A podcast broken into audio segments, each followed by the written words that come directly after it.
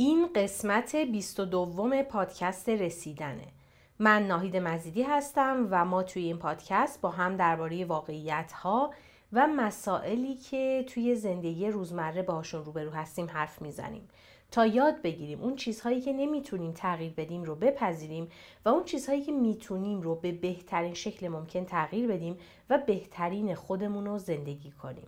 توی این قسمت می‌خوایم ببینیم که چطور می‌تونیم تجربه زندگی انسانی رو از اون چیزی که هست برای خودمون سختتر نکنیم و این راه رو تا حد ممکن آسونتر و بهتر طی کنیم.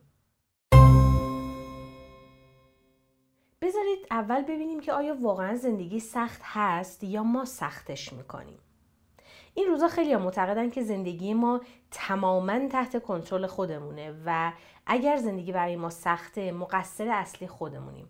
این ماییم که زندگی رو سخت می‌گیریم و سختش می‌کنیم. راستش من فکر می‌کنم زندگی سخته. سختی های زیادی داره و متاسفانه برای بعضی ها خیلی خیلی سخت تره بنابراین شاید بشه گفت ما مقصر سختی هایی که به ما تحمیل میشه نیستیم. اما نقش ما اونجاییه که با نگرش و منش غیر واقع بینانه و نادرست و ناکارآمدمون سختی های رنج ها رو بیشتر و شادی ها و راحتی ها رو کمتر می‌کنیم اما این نگرش و منش چیه؟ نگرش و منش درست و کارآمد چیه؟ چطوری می‌تونیم زندگی رو دست کم یه مقداری آسونتر و شادتر کنیم؟ یک شناخت قواعد زندگی من فکر می‌کنم اولین قدم برای اینکه زندگی رو یه کمی آسونترش بکنیم یا حداقل سختترش نکنیم اینه که قواعد کلی و چارچوب زندگی انسانی رو بشناسیم. قواعدی مثل اینکه زندگی همیشه مطابق میل ما نیست دنیای ما با معیارهای ما پر از نابرابری و بیانصافیه. ما به خیلی از خواسته هامون نمی‌رسیم و توی مواردی بیشتر از دیگران برخورداریم از نعمتهای زندگی. و توی مواردی هم کمتر. یا مثلا اینکه ما نمی‌تونیم دیگران رو کنترل کنیم و رفتارشون رو مطابق میل خودمون تغییر بدیم. یا اینکه زندگی مدام در نوسان بین سختی و آسونیه. و نهایتا اینکه ما نمی‌تونیم رفتار و قواعد اساسی جهان رو مثل همین چیزی که الان مثال زدیم و تغییر بدیم. بنابراین باید اونها رو بپذیریم و توی همون چهارچوب تا حدی که میشه و می‌تونیم بهترین خودمون رو زندگی بکنیم و بهترین زندگی رو بسازیم. فکر می‌کنم این اولین قدمه. به خاطر اینکه طبیعتا وقتی توی هر سیستمی که هستیم اگر قواعد اصلی و کلیش رو بشناسیم می‌تونیم عملکرد بهتری توش داشته باشیم. بنابراین اولین قدم شناخت قواعد زندگیه. دو پذیرش غیرقابل تغییرها. پذیرش قواعد زندگی که توی همین مورد قبلی گفتم. مخصوصا اینکه زندگی به طور کلی سختی هایی داره و ما به همه چیز نمی‌رسیم و اینکه دیگران خیلی وقتا رفتارهای ناخوشایند و حتی ظالمانه با ما دارن. و این به معنای این پذیرش به معنای تسلیم یا تن دادن به بدرفتاری دیگران نیست. به معنی قربانی شدن و قربانی کردن خود نیست. بلکه به نظرم نشانه اقلانیت نشانه بلوغه. همونجوری که اگه یه بچه از ما بخواد ماه و از آسمون براش بیاریم پایین ما بهش میگیم نادونه خامه بچه است و تلاش می‌کنیم بهش بفهمونیم که چرا اون چیزی که می‌خواد ممکن نیست باید یه وقتی برای خودمون هم بزرگتری کنیم. باید یه وقتی به خودمون هم یادآوری بکنیم که بعضی چیزها غیر ممکنه برای ما. و اینکه تقلای بیهوده برای تحقق اون چیزها بیعقلیه. و فقط عمرمون و انرژیمون رو هدر میده. باید خودمون رو قانع بکنیم. باید خودمون رو نصیحت بکنیم. کسی که قواعد کلی زندگی رو قبول می‌کنه چیزهای غیرقابل تغییر رو میپذیره رنج خودش رو کم می‌کنه یا حداقل بیشترش نمی‌کنه. و همینطور وقت و انرژیش رو می‌تونه صرف تلاش برای تغییر چیزهایی بکنه که تغییر پذیرن و این طبیعتا باعث میشه رشد بکنه و شادی و آرامش توی زندگیش بیشتر بشه. سه تمرکز روی تغییر قابل تغییرها. توی زندگی هر کدوم از ما خیلی چیزهای قابل تغییر یا بهبود یا رشد هستند درسته که ما روی جهان بیرونی کنترل نداریم اما روی خودمون کنترل زیادی داریم. پس روی مراقبت از بدنمون رشد شخصیمون ساختن رابطه خوب با خودمون پیشرفت و بهبود توی زمین های مختلف زندگیمون تا حدی که توان داریم روی اینا باید تمرکز بکنیم. و به نیازهایی که تو زمین های مختلف داریم رسیدگی بکنیم و تا حدی که واقعا میشه و می‌تونیم بهشون جواب بدیم. این کار هم لذت آفرینه و هم رنج ها رو کمتر و یا قابل تحمل تر می‌کنه. دست کشیدن از تقلا برای تغییر غیرقابل تغییرها و به جاش تلاش برای تغییر قابل تغییرها توی زندگی روزمره علامت اقلانیت و بلوغه و باعث میشه ما عملکرد درستی داشته باشیم و محصول خیلی شیرینی هم برداشت کنیم. و چهار سازگاری آسانگیری مهرورزی و شادی آفرینی مورد چهارم مجموعه این هاست. سازگاری آسانگیری مهرورزی و شادی آفرینی یعنی اول اینکه با زندگی بسازیم.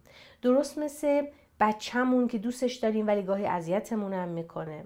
یا خواهر کوچیکمون که خیلی هم رابطه خوبی باهاش داریم ولی یه وقتی اعصابمون رو به هم میریزه.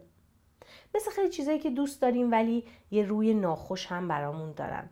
باید باهاش بسازیم یعنی زندگی رو دوست داشته باشیم. از مهر و محبتش از نعمتهاش برخوردار بشیم ازش لذت ببریم استفاده بکنیم. و البته باهاش صبور هم باشیم.